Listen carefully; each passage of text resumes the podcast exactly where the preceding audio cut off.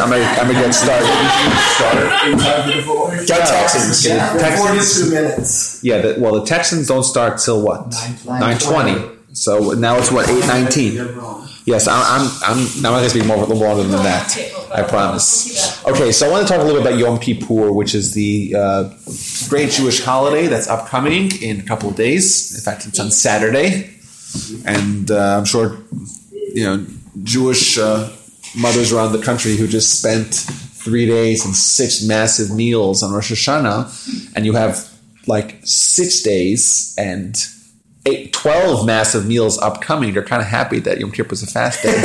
so they have kind of week, week and a half off without having to make any meals. Uh, but I wanted to give maybe a little perspective on Yom Kippur of what the day's about, what the themes are. Um, and more specifically, I wanted to talk about um, the whole idea of repentance and forgiveness.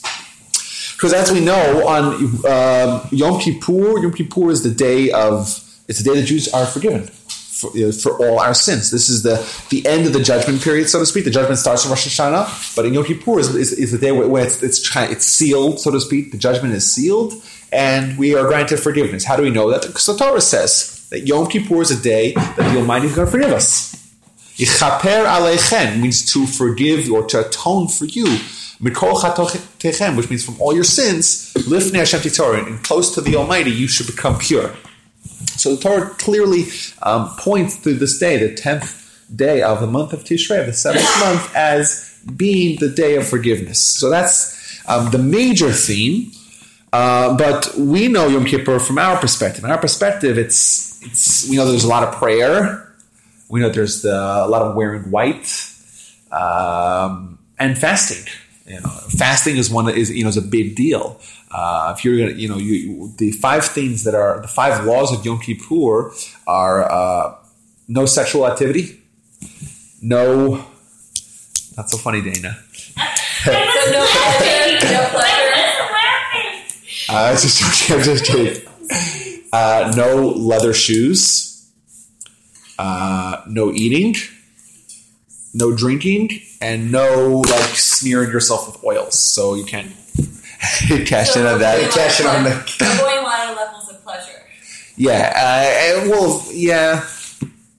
I, I guess you could say that. Um, and you know, it is hard to go 26 hours. Well, not so hard, but it's it's uncomfortable, and that's like if you're in shul and you're praying and you're you have you're you know you're and you're thirsty. It's it's it's kind of hard to really see what Yom Kippur is about because um, you know your attention is just on your on your plight that you're you know that you're hungry and you're and you're, and you're cranky. So I wanted to just explain why we fast and why we have all these uh, restrictions in Yom Kippur to just give us a little bit more perspective, be easier to do it. So um, I like to explain this with kind of an analogy. We know that um, if you're far away from someone, you have someone that you're very close to, but they're on the other side of the world. They're in Miami, so they're far away. And imagine there was no phones or telephones or emails or telegrams. It's kind of hard to connect to them. It's hard to speak to them. It's hard to communicate with them. How much more so if someone's on the moon right now and there's no telephones and there's no way to contact them? It's very, it, you know, there's there's a great divide. There's a distance between the two people. Uh, so that's one way that someone could be far away from someone. But there's another way that someone can be far away from someone, and that is that you could be 10 feet away from someone. Be 10 feet away, but there is a 10 foot wall made out of steel, reinforced steel between us. And for all practical purposes, you could be on the moon. You could be 100 million miles away from us. Uh, and the same, the same situation will apply that you, you cannot you cannot communicate with that person. So that's the analogy. Um, how does this fit into Yom Kippur? In, in, in, in Judaism, we say that man is really distant from God. Right? Very distant. Now, what kind of, which one of these two examples that we gave, which one of these two examples that we gave is comparable to the distance that man has between man and God? Well, one of them. We're wall. distant. The What- the steel Exactly. wall. Right. Right. It's not that we're so far away. We have we we can, we cannot possibly we cannot possibly have any contact or communication with with God. It's just we're very close. Right? The Talmud tells us that our neshama, our soul, is comparable to God Himself. It means there's an element within us that makes it very easy for us to connect. It's just that we have a massive barrier between us. We have uh, we have our physicality, we have our body, we have our uh, whims, we have our inclinations, we have our sins. We have so many so many things that, pre- that prevent us from connecting to God. On Yom Kippur, what we say this, this is not me speaking. This is already ancient Jewish sources always point to Yom Kippur. This is the day that these this barrier is temporarily lifted. Right? And therefore, man is at his, his de facto state of being an absolutely close to the Almighty. Nothing, quote unquote, nothing, so to speak, separates man from God. And that's what, therefore, it's a day of incredible opportunity. So much so that, that, the, that the, uh, the Jewish philosophy views man on Yom Kippur as somewhat similar to an angel. And the commentaries point out that the reason why we're fasting even though it's a very happy day, it's a holiday. If someone has to eat, they should make kiddush, like it's like, like it's one of the holidays. It's not like it's it's a fast day like Tisha B'av where we're, we're, we're mourning or something bad happened. No, it's a very happy day. Why are you fasting? So the commentary said that the reason we're fasting is not because we're sad. Rather, it's because we're like an angel today. There's nothing separating us from the Almighty. We don't need. We're we're like we're, like uh, living in a higher state. We're like we're like not human to a certain degree. We don't need food. We dress in white. There are certain prayers that the entire year we say in undertone because their prayer is designated for, for angels, right? The Baruch Shem that we say after the first verse of Shema, after the first six words of Shema. There's the, the, you know there's another another six words um, or five Baruch Shem, six words that we say the entire year in undertone. You have to whisper them. On Yom Kippur, we say it out loud. Why do we say it out loud on Yom Kippur? Because on this day, we're similar to an angel. So, and I just think that that perspective, it just, it, it could totally change our view on, on, on, on the holiday. You know, it's, it's, it's a paradigm shift. It's not about being miserable and, and being, uh, you know, being upset and being in mourning and you know, oh, we can't eat, we can't eat. It's like, oh my gosh, we don't need to eat. We're close to the Almighty. We have opportunities today that are unmatched, unrivaled by any other day of the year. We look at the entire year as being a ladder. Right? If you want to climb a ladder, you have to go one rung at a time. If you jump, you try to do too much, you try to change yourself too much, you try to reform your life, you know, too ambitiously, you're going to fall all the way down. Yom Kippur is not like that. Yom Kippur is an opportunity to change yourself, to, to, to, to re, um, reconfigure, reinvent maybe uh, yourself in a, in a way totally. Uh, uh? Well, you could look at a spirit. Well, so that's one element. So we could look at a spiritual detox, like, and that's the idea of the idea of, of, of tshuva, of repentance. The day of repentance, just this is the day that you're most primed to repent. And this is the day that it's the easiest for you to forgive others for the misdeeds they've done to you. It's a day that you could change more than any other day. More than any other day. So I, I just think as, as for point number one, um, I want just to you know hit home this idea of who we are in Yom Kippur. Uh, on a certain level, you know, in a certain dimension, we're not, you know, the regular human that we, we typically are. Right? We do have some things, we still have some inborn characteristics that don't leave us. And those are things that are essential to us, so to speak. So you're going to feel hungry like a human. But on a certain level, you have opportunities uh, that you don't have the rest of the year. And this is why uh, re- repentance is so easy on, on Yom Kippur. And you know, we we Jews, and I actually wrote this in my article that I uh, gave to the Jewish Herald Voice that I'm very proud of. I worked overnight, not this one. It's going to come up on uh, Thursday. On Thursday, so you know, we we point. Uh, I guess well, maybe next week. Uh, we point to um, Jewish survival, the fact that we've been around for so long it's it's so improbable. If you told someone two thousand years ago that there's you know this small nation that's that is you know that's being exiled from their land will be out of their land, out of their homeland, devoid of a homeland for two thousand years. Will suffer you know expulsion, inquisition, Holocaust, pogroms, uh, blood libels, and every form of economic, physical, and spiritual marginalization.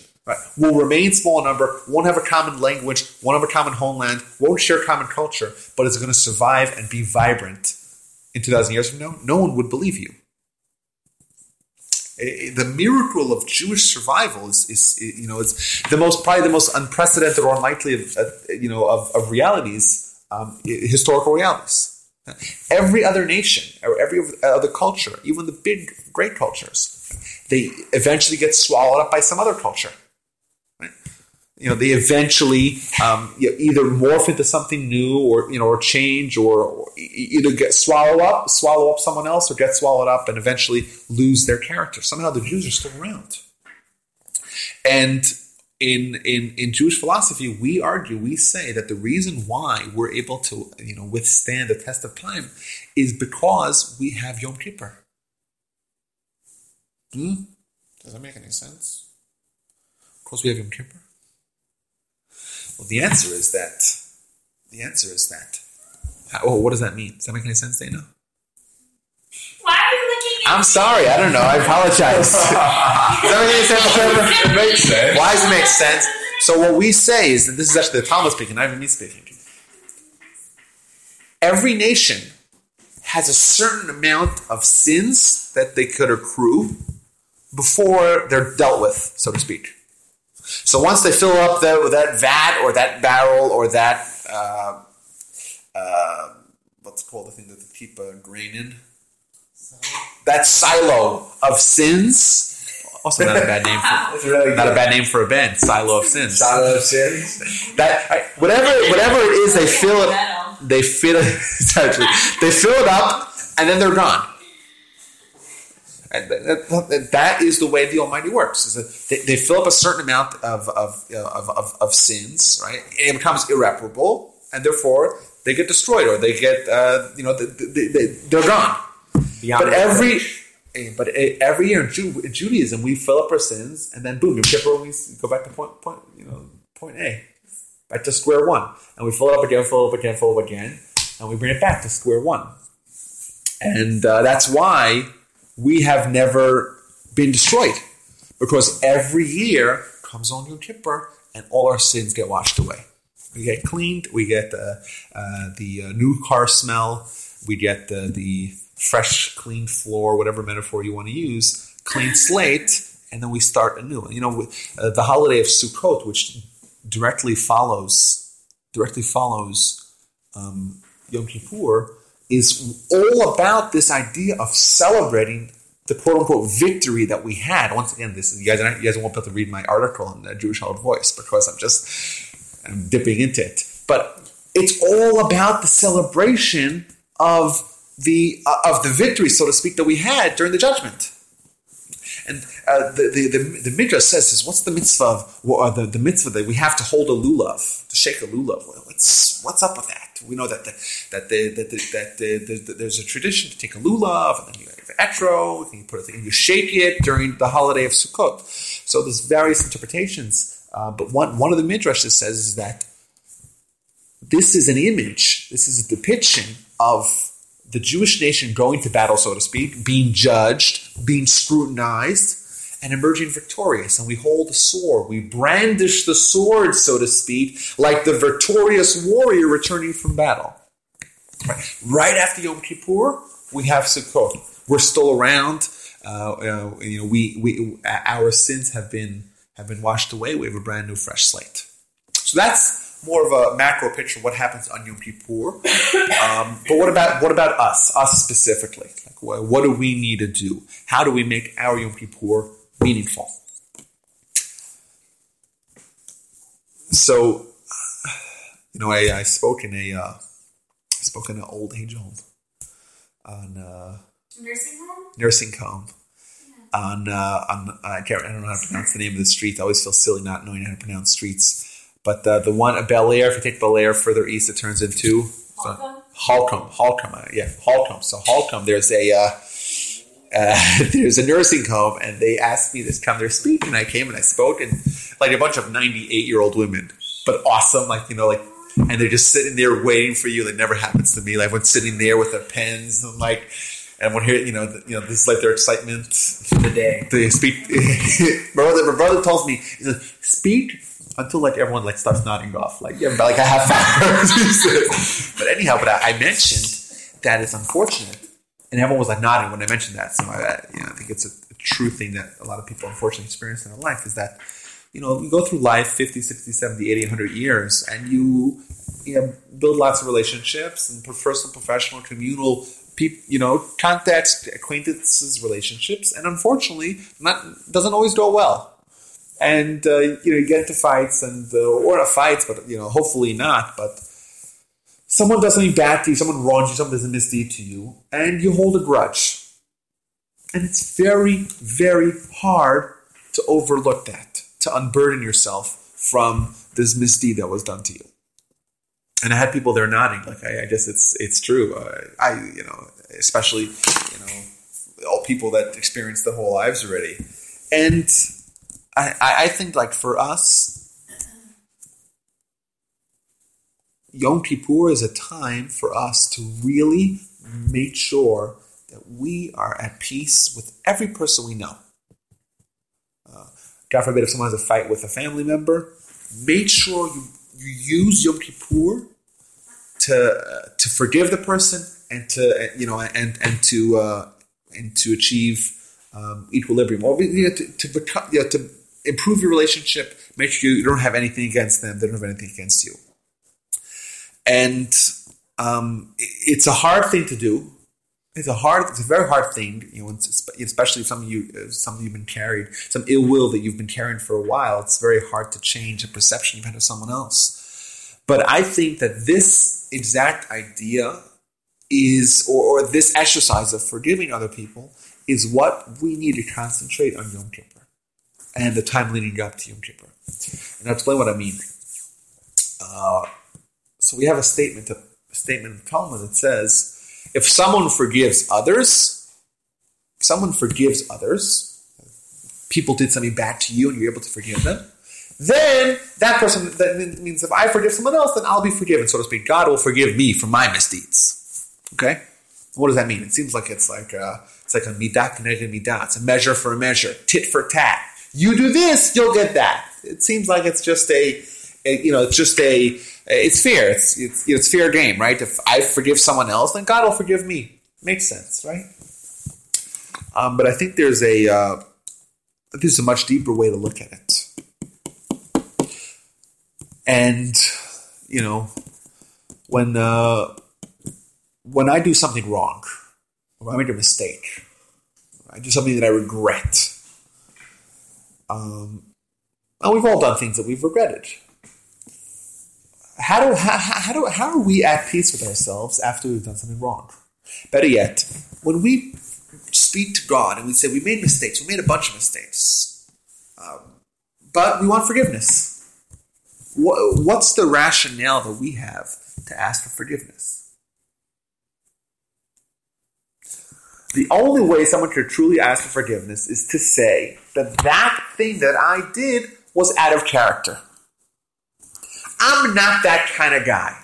I may have, I, may, I may have done something that was wrong, but that was out of, out of character. That was a mistake. That's not who I am. It's to separate that activity from who I am as a person. Right? And the only way you could ever forgive someone or you'd ever ask for forgiveness is if you say, listen, I don't do this all the time. I made a mistake. I acted out of character. Right? I regret it. Uh, I should never have done that. I should never have said that. It was wrong. And, but look at me, who I am. I'm not that kind of person. We're a, when we ask for forgiveness, what we're essentially arguing is that view me who I am, not the complete body of work, not the complete body of work, but not just the the character that I have, not that one isolated incident right. that I did something wrong. Well, right? What, if, what if that is who you are and you're looking to change that character? Okay, so you, if you take a look at the tshuva process, Even if you take a look at the tshuva process. The what project? The tshuva, tshuva is the Hebrew word for repentance. The repentance process is all about taking the first step. Taking the first, it means even if someone does something, uh, someone continuously acts in one in one manner, tshuva is all about taking the first step uh, towards changing that. And the way we view it is that the second you take a first step, you change that. You, you, you're a different person now. It's, it's accepting that You- and, and, that, and that's exactly what you just described repentance. I made a mistake. I regret it. I'm not going to do it again. Boom. I, the way we view someone now, totally different. And, you're saying I'm a different. I'm not that person anymore. That's why Maimonides someone who does repent, someone repents to change his name. Part of some people who repent, they change their name. Why do they change their name? So my Maimonides explains. It says because that demonstrates it's a different person. Someone else did it. That's not me. Judge who judge me who I am. That was an isolated incident. That was out of character. That's not me. That's who you It seems were. more powerful if Or maybe who you were. realize it, it was in character. Uh, Like, you, you- said, uh, like, um, it's not not isolated, but real. You know, this Yeah. self awareness is. Okay, maybe, it, but it was my character then. I'm a different man now. And you're constantly Yeah, so you're, you're right. So it's possible that yeah, I was a rotten guy, but now I'm doing tshuva, now I'm repenting, and therefore I take the first step. I'm already a different person. All it means I, I can I cannot say, oh, I'm going to do that again tomorrow and the next day and the following day, but I want you to forgive me. What do you mean? How could you ask forgiveness when someone does something wrong to you and constantly does it again and again and has no intention of changing? How could you possibly grant the forgiveness? The only way you could do it is if you say, okay, I made a mistake, and now I'm going to change. And the second you make that decision to change, you're a different person. And therefore, I I have to be, I have to judge the person that's in front of me, not the person that was, Sorry. not the person that was, not the person that. that My bad. I'm kidding. It's fine. I'm kidding. Sorry. I'm just trying. I'm just Just happy. think away the timeline. Yeah. Maybe you should get away from the timeline. No, I'm just happy that it's not. It's back not into Dana. The timeline. It's all my fault. I don't. I don't mind. I might. I feel like I'm not explaining myself well, Jared. Am I? in terms of this uh, this aspect of asking for forgiveness and recognizing, you know, I was uh, I got really agitated with you. You know, I'm sorry. You know, whatever the case is. Uh, what what's the the distinction between or the importance of you know the the, the man to man versus between us and, and And the Almighty. the big guy upstairs. So um, what I'm describing right now is is repentance in well, it's kind of it's the same it's the same process, uh, and that is you go to that entity that you wronged. So if I wronged you, I have to come over to you and say, "Listen, Jared, I didn't respect you, or I didn't uh, I mistreated you once, or I scratched your car when I was driving by, and I you know I didn't." said anything. and I never said anything about it. It was you, right? It was me, yeah. right? And that's a misdeed that I did towards you. And I said, listen, it was a mistake. I'll pay you whatever money is necessary, whatever. Um, you know, but you're the owner, so to speak, of, of, of uh, you know, you're the one who has the grievance against me. You know, so if I have a grievance, God has a grievance against me. God says, listen, I gave you tons of potential to become a great person and change the world, and you did nothing with it besides for play PlayStation. He has a grievance against you, and, and that and that, that's legitimate. You know, that, that's legitimate. He gave you an opportunity, and you know, and, and you failed. Uh, uh, but you know, anger. If someone's angry, that's, that, that, that, that's a grievance against God. If someone does lashon speech lashon hara, it's a grievance against God, which is actually funny because that's a, a major dispute, a major, almost a contemporary dispute of whether or not if I speak lashon hara against someone else, must I ask them forgiveness or must I ask the Almighty forgiveness? Both. Or both? You say both? just in Both? So what's interesting is the uh, the Chafetz Chaim. Who has heard of the Chafetz Chaim? I have his book. His book. The Chafetz Chaim is uh, he's an, um, one of the pivotal Jewish characters of the past probably 200 years, at least uh, in respect of uh, of of of halacha of Jewish law. He uh, the Mishnah Berurah he codified. He wrote a, a book on practical Jewish law. but he's called the Chafetz Chaim after his book, which is called his first book is called Chafetz. It's a book on uh, on lashon hara. Anyone who's heard the term lashon hara? It's thanks to his spearheading this massive campaign. He died in 1933 uh, against you know against lashon hara. So he writes in his book that if someone speaks lashon hara against someone else, they should not ask them that person for forgiveness. Why? Because that's likely going to aggravate it. He's like, "What? You said that against me?" And make it just worse. And it's it, it- it's a grievance that that God has against you. It's something you did wrong against God, so to speak. And unless that person was actually harmed in a material fashion, right? Don't ask the person for forgiveness. And the uh, leading Jewish uh, scholar of the time, Rabbi Israel Salanter, he disagreed with that. But this particular law that was written in the book. So he said, uh, the uh, the Chafetz Chaim came to Rabbi Israel Salanter and says, "Give me an approbation, give me a letter of agreement to my book on lashon hara called Chafetz Chaim." And he read the book and he said, "No, no, no, I don't agree. I don't agree with that. I don't agree with this law. I'm not giving you an approbation." But he kept the law in anyhow. So it is a dispute.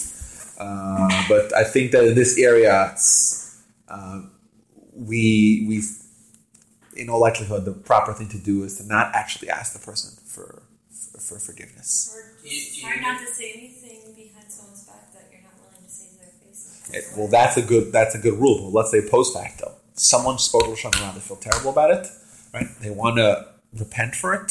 What do they got to do? I have a question. Okay. Let's say in your family, not necessarily mine, okay, there was like a dispute and it kind of tore that family in half. And it was between like let's say two brothers and one of the brothers stole someone the other brother's identity. And it's been going on for let's say twenty years. How do you overcome something like that? Like how do you just like forgive everybody like, let's be family? Like how do you how do you overcome that? So obviously, this is um, this is no, this is a like No, I mean, I, I think maybe even more. You know, I think maybe like a, a broader question is like the like somebody who's literally just like just a crummy person, Right. like somebody who's just like to the core is just not a, a good. okay. So is this the Hitler question? This is a, like, sorry, I like it's question. this- extreme. not to that No, no, extreme, no, but like no, there's that's- somebody they're they're they're, they're violent, they're uh, they're greedy, they're they're they're- distrustworthy. You they're not trustworthy. Like Okay, e- so every, you're saying two. You're saying two. I'm different saying like uh, just uh, to the core, like every negative attribute you could ever attribute to somebody, and they do and something it's to like you. it's all encompassed in one person, And and they they, do- do something to you, whatever it is. Yeah. Um, so, do you need to forgive someone that's unrepentant? That's the that's the question. So, uh, That, that I think that is a question. okay. So, the first thing is like this: if someone owes you money, or if someone damaged something of yours, you don't need to forgive them for the money. All right? You don't need to forgive them if there's an Like, opportunity. hey, you owe for me hundred dollars. Hey, I forgive you. You don't owe me hundred dollars. Right. You don't ever need to do that. Right. That's first thing. That's that's first thing. So if there's actually monetary material. Now let's say someone did something bad. Someone did something really wrong to you. I don't know when you were in grade school, when you were in high school, and that person lives in California now. You'll never see that person again. What do you gain? Pray tell by holding this grievance, grievance against that person. It's just storing. So you know what? There's things that we do in our own life that are also egregious. We also do egregious things in our life, but we still want forgiveness. Our job is to try to find a way to overcome uh, and, and forgive. It's not an easy thing. It's not an easy thing, um, and um, you know, especially if it's if it's family, if it's, if it's internal, if it's something that tore apart family, it's not an easy thing at all to do. So how do you fix it? What's the answer? So wait, so um, you do a do monetary issue, but you also No, no, gotta- you don't have to speak. If someone did something like that, um, and it's irreparable, it's it's it's not it- you know it's not you're not undoing it. Your job is in your heart to not to, to try to find a way that you don't have any grievance against that person. You let go of the pain that they caused you. I have a follow up question. Uh, follow up, shoot. Follow up. I'm so sorry. Okay. Let's say that happens and that person feels great. But then another family member keeps nudging and nudging that person to like let's say it, you They're forgive that person they're trying to and stoke it- stoke the yeah, and they keep yeah, and they keep kind of tearing at this little wound that you've got. How do you how do you fix overcome that? Okay, wait. Uh, let, let me just get the characters in the story. I'm so X, sorry. X and Y are fighting. Yes. Okay, and one of them is clearly the guilty one, guilty party. Yeah. So let's say X is the guilty party. Okay. So the question is, how do we forgive X? Well, no, we, we did that, but then we have Z. this Z. Z trying to egg on the thing. The A and B. No, And, and Z Z is trying to egg you on, or you as in the fictional person that we're talking about. Z is trying to egg on Y to remember what X did to them. Either But I guess it's the Y's responsibility to tell Z that you need they need to stop A And move on, so it's they already can move on. wait, who, who's wrong? Z is the one that X is the one that. Y is the one that has to do the forgiving, and Z is the one no, no, but no, but um, someone like that, if such a dispute tears apart, everyone needs, everyone has bad feelings, right? It's a terrible thing that someone does to their family. But sometimes, like And forgiving it's- is not for the other person; it's for yourself. Right. And like you can forgive them, and That's a good- you. that's a I good- not really that- forgive them, but it's you're not like If you're at hold this grudge like Like, it's- oh they, it's they almost- did this to me. They're It's just horrible. having that negative I mean, you're never gonna trust them immediately. Well, it's like- forever. is that is that a but like being? You're saying like being at peace yourself with like whatever whatever somebody like somebody wronged you. somebody wronged you, You, like you accept that they've wronged you you. accept that they wronged. you. I guess And then you it on. comes down to Right, but then another family you just have to accept it up. So how that some people are family horrible. From and that's just the way they are. And and you, but the, the goal is to not have a bad feeling in your heart for for that person. That person. That Like you don't have to deal with that person. You don't have to give them your money again. You, like, just- you don't have to invest your money with them. You don't have to be silly. You just Here, Mr. Madoff. I forget. Right, Madoff, right? So if you lost a lot of money with Madoff, you're not going to say, "Oh, you know what? Uh, I'm going to give him money. I'm going to invest money with him again." But he did a terrible thing, and he caused a lot of people to lose a lot of money, and like, a lot of misery. Huh? You try to avoid having- What do you gain now? He's in a five foot, but five foot nine cell. You know, he's Five five feet- six feet under. He's six feet under. Oh, who? Bernie? I thought he died. No, he Bernie died. His son killed himself. Uh, They're good. It's just, Then the other person needs Mark, Mark. I got this. That show's name is Mark. I don't know. No, so You are hurting me more. I said Mark. I think his name's bringing Mark. Mark And Madoff. I'm ready to, you know, let it lie, let it settle. Going back to like, the X, Y, and Z. One person needs to get over that. no, no. uh, what- In terms of actions that like, you know, I'm- I'm sure at some point like I became like agitated with somebody and didn't necessarily speak like day to day. Like if it's something that happened ten months ago, like something in, like a seemingly insignificant interaction with somebody that I don't necessarily remember, but like I know at some point I behaved that. Like so, Just ask me like, hey, I So wait, like so if I if I if, I, if let's say ten months ago uh, you called me and I said, yeah, we don't time for. I don't have time for you. I can't talk to you. Like whatever, you know, Yeah. something like that. And I don't necessarily remember that specific interaction, but I know at some point in the year I've behaved that way. And I, I can't go to you directly because I don't necessarily remember that interaction. So if you don't remember, you don't remember. In all likelihood, if I don't, it doesn't bother me, Need to constantly. then What if, not. what, if it, what, what if it was like a, a momentous something like it really? I, I caught you on a, on a bad day and it made it even worse. And you really remember that one time that Well, you you know, ask for forgiveness for what you know you've done the wrong. You can't think that you ask Right. for forgiveness like that. We used to have in our yeshiva, you know, like they have at the end of uh, hockey games. I was like in high school in yeshiva. Yeah, they had the hot games that like everyone like passing over, like giving like high fives to. Yeah, that's an So we would have like, oh, and have it really have it at the end Yeah, of like every. when I played No, like after the game. No, hockey's different. I get Yeah, it. hockey, hockey's different because they actually They actually line up. line up and I did that when I played soccer and basketball. Okay, but I'm talking about the But like NBA, like they don't do that. I Like don't do that. football, they don't do it. Like No, No, they like what they do. They go in the middle field. They hang it like at. I know. No, but like hockey, they literally like line up at center ice and they have a straight line and like everybody. I didn't know what I did. Yeah. The recreational Anyhow, soccer either way, so they used to do that and say, okay, fine, let's every person you pass someone, listen, I may have done something wrong to you over the year. I might not remember. Uh, you know, we have lots of interactions, but please forgive me if I did something wrong. You know, I'm going to ask everyone here tonight if I did anything wrong, if I mistreated you, any one of you in any way. I'm talking to you, dudes, also. I- okay. All right, please, please say forgive me. Yay! Woo! Can't wait for Yom Kippur. So, uh, but yeah, if you don't remember something, you don't remember something, then it's it must have not been that. Uh, you know. Significant.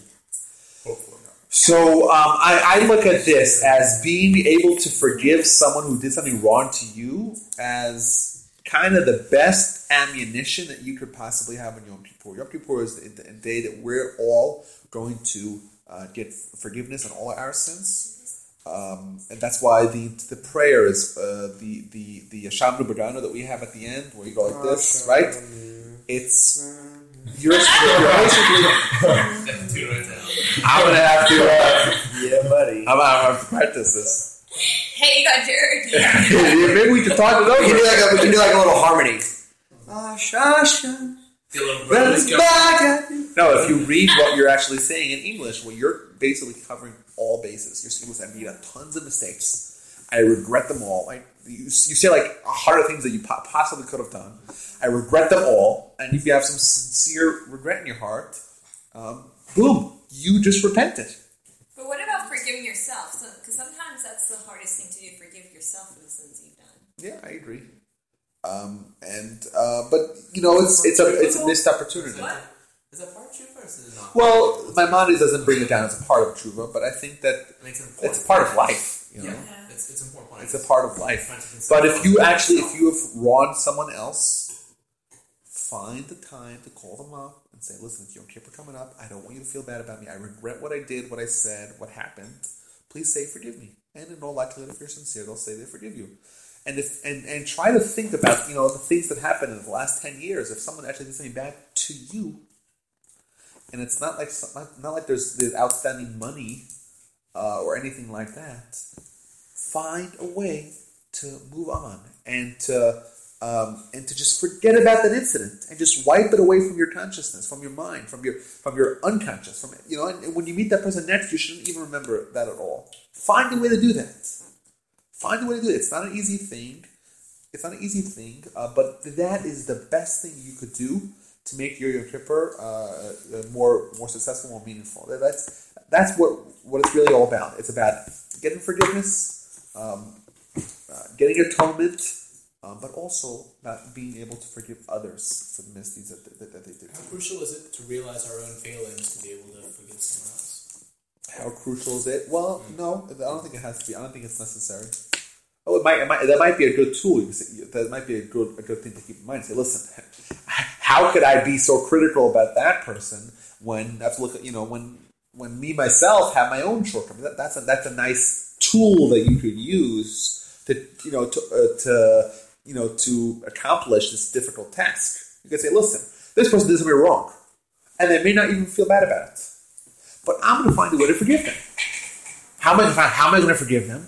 You know what I'm going to do? I'm going to say, like, hey, look at yourself, buddy. Wolby, you're you're not that perfect. You make mistakes, right? And you move on for it. Let the guy move on from his mistake as well. So that's a, that's a good tool. Thanks, Dan. Dan's, Dan's pro- pro- proposing a tool that we could use. If you want to forgive someone else, it may be very difficult. But a thing that you could use to make it a little bit easier is looking at your own uh, life and your own mistakes. That we've all made mistakes, and say, "Listen, I made a mistake. That person made a mistake. Right? Just like I'm able to overlook my own misdeed, find some way to look over that guy's misdeed as well." So that's what happened in Yom Kippur. I know it's not really a typical class that I kind of give. It's, it's just a lot of pieces of information. I'll try to c- connect them again to see, or just re, uh, recap, recapitulate them. What's the other the the leather shoes? Where did that come from? Yeah, so um, leather shoes. Yeah, it's it, the the five things. The five things are all are always because the Torah says the Torah says that you should you should be a little bit uh, you should you should uh, pain yourself a little bit. Pain yourself. That's why there's no there's no sexual activity, uh, no food or water or smooth fancy oils, or wearing leather shoes. Like that. That was. Uh, That doesn't mean necessarily don't shower. uh, What, what the, what's the, I think I said showering. Um, I don't know how that would. Uh, what's not? That's not. Uh, that's not. That would not f- uh, fall under the category of of smearing yourself. I don't think. Maybe maybe soap. Using soap might. Sure. Use of water would, Okay. would not. Wow. I'm sorry, wow, did you write this? Uh, yeah, I did. You like it? and you're using some of my lingo, so I'm like all over it. Oh, because it's all about the voice. That's funny. Utterance, very nice. Decibel, I am liking. Very nice. Self-esteem, awesome. Self voice esteem. I made that one up myself. Voice Voice esteem, self esteem. very I uh, in this new article that I wrote. I wrote it over uh, overnight on Saturday night. I wrote. I made up a new term. It's called a double take mitzvah. oh, double what? A double take mitzvah. What is a double take mitzvah? When you somebody does, you're like, You're like, what? What are you doing? You're taking a citron and two myrtle branches and one uh, uh, one palm palm a date palm branch, right? And uh, and th- and two willows, and you're shaking it like that in all six directions. What's really happening? It's lulav. I said that's. I said few mitzvahs. The way my first sentence was few mitzvahs have the same double take effect as the mitzvah of of lulav. I was like, what is going on? I didn't know that. So so yeah, I, I made up uh, Double take effect. you also made up the uh, the self voice esteem. no, a, a, s- a silo full of sin. A silo of sin. Silo of sins. That sounds like a heavy Sounds like a, metal or a horror movie. I don't know. silo of sin. Or a heavy metal medieval band. Like by a bunch of farmers. Right? Only the bravest enter the silo of sin. Okay, I wish you all to have a wonderful Yom Kippur, and uh, you should be granted atonement. And if I am, if I did something wrong to any of you, please, please say you forgive me. Uh, I forgive, I forgive anyone who did anything to me in any way. Absolutely forgiven. No beef, just love. and uh, wish you all the best. Uh, And in, in two weeks, two weeks is the Sukkot. We're gonna have a big Sukkot party. I'm not sure what the um, what the uh, menu is gonna be. I don't know if it's gonna be steak in the sukkah or sushi in the sukkah or cereal in the sukkah, something in the sukkah. Uh, Something with an S. yeah, something with an S. Well, cereal, right? With assonance, something with assonance. Oh, serial murder.